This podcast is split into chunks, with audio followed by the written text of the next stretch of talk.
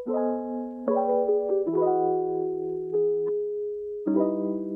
teman-teman semuanya, welcome to Paku, podcast KKN UNY.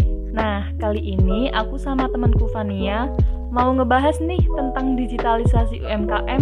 Pasti dari kalian masih banyak kan yang belum tahu apa itu digitalisasi UMKM, keuntungan, dan strategi digitalisasi UMKM khususnya di masa pandemi seperti sekarang ini. Nah, yang pertama, apa sih digitalisasi UMKM itu?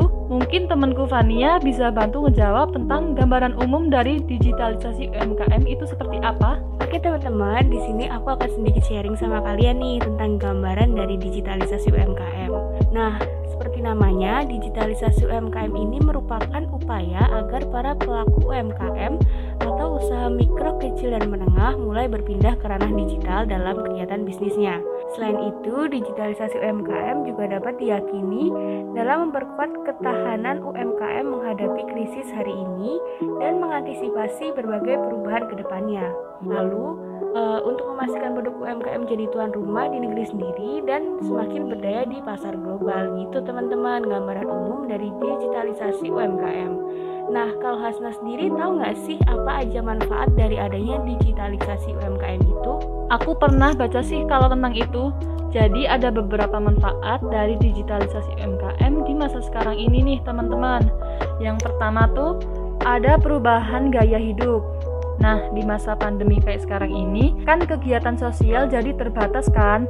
Jadi cara manusia bisa saling berkomunikasi itu kan pakai smartphone dengan akses internet juga pelaku UMKM pastinya kan beradaptasi nih sama kondisi ini. Daripada ngeluh gara-gara toko jarang ada pembeli, mendingan mulai berjualan di media online atau e-commerce seperti Shopee, Tokopedia, Instagram, dan masih banyak lagi. Nah, yang kedua, biayanya jadi lebih efisien. Dapat diketahui kan salah satu masalah UMKM itu modalnya terbatas nih teman-teman. Mereka biasanya kekurangan dana untuk menyewa lapak di pinggir jalan kan. Namun kalau berpindah ke jalur digital, UMKM cuma perlu mengelola dan mengembangkan websitenya, bahkan juga bisa pakai media sosial buat jualan. Jadi bakalan jauh lebih efisien biayanya kan. Nah, kalau Fania sendiri tahu nggak sih keuntungan lain dari digitalisasi UMKM itu seperti apa? Tahu dong, jadi selain dua tadi yang sudah disebutin oleh Hasna, itu masih ada beberapa keuntungan lain. Contohnya yaitu pemasaran jadi semakin luas. Dengan adanya digitalisasi UMKM ini, para pelaku bisnis kecil jadi bisa kenalin produk mereka ke siapa pun. Karena seperti yang kita ketahui, pengguna internet itu kan asalnya dari berbagai daerah nih. Jadi kemungkinan untuk dikenal oleh publik bakalan lebih besar peluangnya. Nah, oleh karena itu, UMKM sendiri bisa memanfaatkan media sosial, media online, bahkan website pribadi milik mereka. Jadi, mereka nggak usah repot-repot harus buka tutup toko, karena seluruh metode digital bisa diakses selama 24 jam.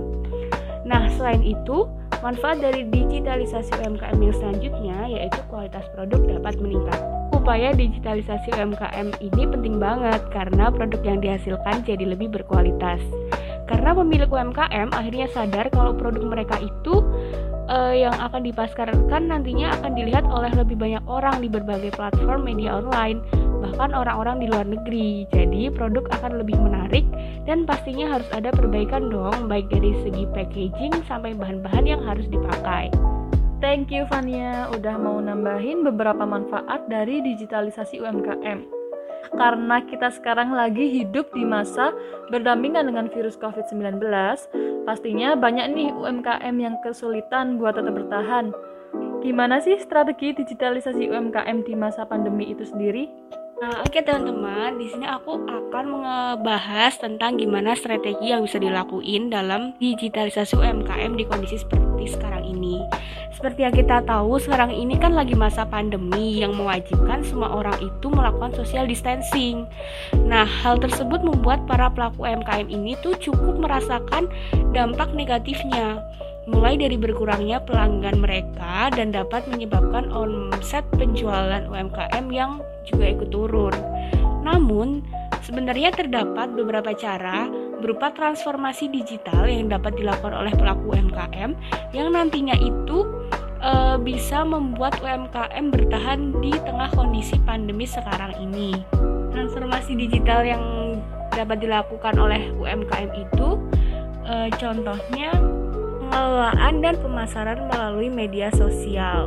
Namun kita semua tahu ya bahwa hal tersebut itu bukanlah hal yang mudah untuk dilakukan karena masih terdapat beberapa hambatan dalam digitalisasi UMKM sendiri. Menurut survei yang udah kita lihat ya Has, uh, penggunaan internet itu memang dirasa membantu UMKM untuk menjalankan usahanya, terutama di masa pandemi sekarang ini. Nah, untuk indeks kesiapan digital UMKM ini, khususnya yang ada di provinsi-provinsi besar di Indonesia, uh, menunjukkan skala tertinggi adalah 5, yaitu masih pada tahap menengah. Lalu, beberapa indikator digunakan untuk mengukur indeks kesiapan digital dari UMKM tersebut. Indeks kesiapan digital dari UMKM tersebut meliputi indikator optimisme, kompetensi, kenyamanan, dan keamanan. Untuk indeks kesiapan digital dari UMKM ini di beberapa provinsi besar di Indonesia itu memiliki nilai rata-rata 3,6.